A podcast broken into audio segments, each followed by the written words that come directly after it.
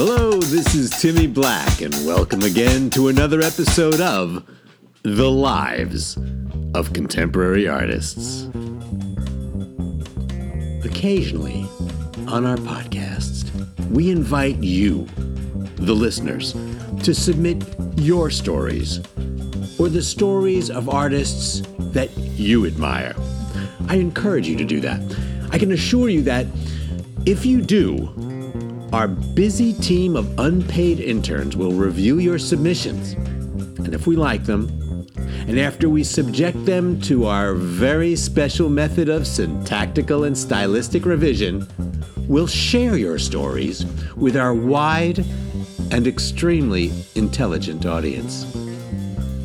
I like to think of this not as my podcast, but our podcast, a sort of aesthetically sourced international enterprise designed to be as promiscuous as possible.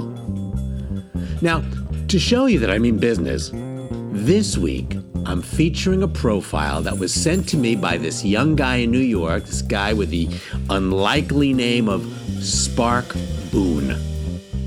Apparently, Mister Boone is something of an art critic. I looked him up, and it seems that his work can be found uh, in a few online publications like um, Palette Pusher, uh, which I think comes out of Detroit. And he's also in Painter's Progress. That one's from out here in L A. And he's also in one that I actually enjoy reading, The Brush-Off, which is edited by the lovely and iconoclastic art historian Orestia Shestov, who I believe now lives in Mexico City. Anyway, it says here uh, that Spark Boone is a visual artist, a painter, I think, and was recently awarded a, a fellowship from the Ami Tomosaki Foundation.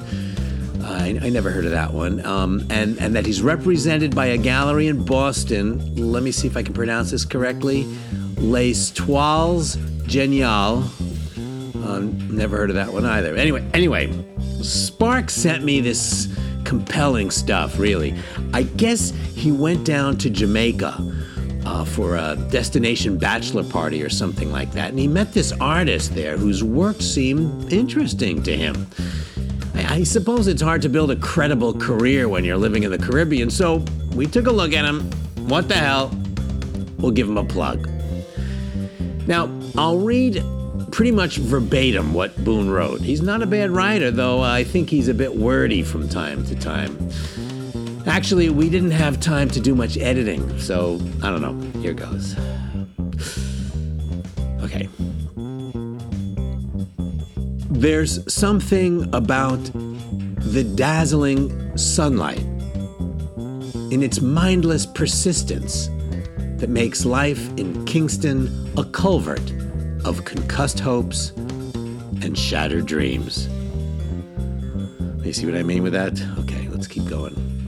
Many people, among them the watercolorist Scotty Briss, migrate there in search of absolution, only to find distended subdivisions and slow-moving traffic. The lucky, who are indigenous to the area, treat leisure like a deity, and therefore seek neither indulgence nor mercy. Scotty Briss calls those people the happy, and he never tires of painting their portraits. The happy, he tells us, try not to tax their empathy too much by reading fiction.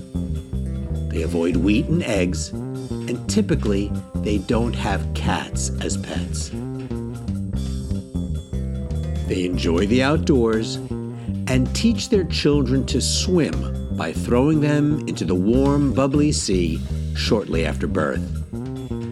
They're partial to repetition, and nothing soothes them more than the sound of a vibrating iPhone. Briss fits in like a third rail. He's tolerated by the locals, but remains essentially an outsider, which is just the way he likes it.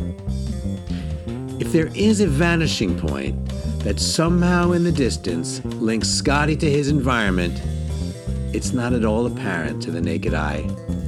He works in opposition, and the delicate washes with which he treats his subjects are an act of gratitude and of irony. In places like Paris, where they value their intellectuals in excess, Briss would feel the constant thud of shame.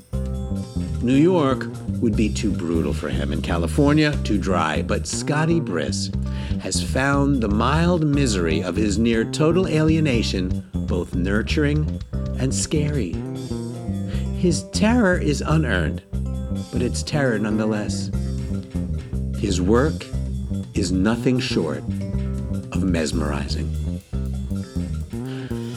Well, I tried Googling this guy's work and I didn't find much. Uh, I have a feeling Boone might have made him up. Anyway, as you can see, we're not that picky.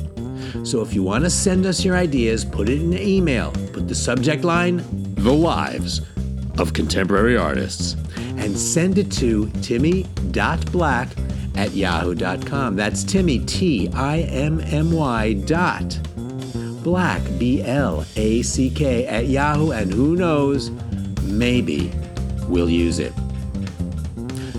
So that's it for this week, and please join us again when we indiscriminately investigate the obscure lives of contemporary artists.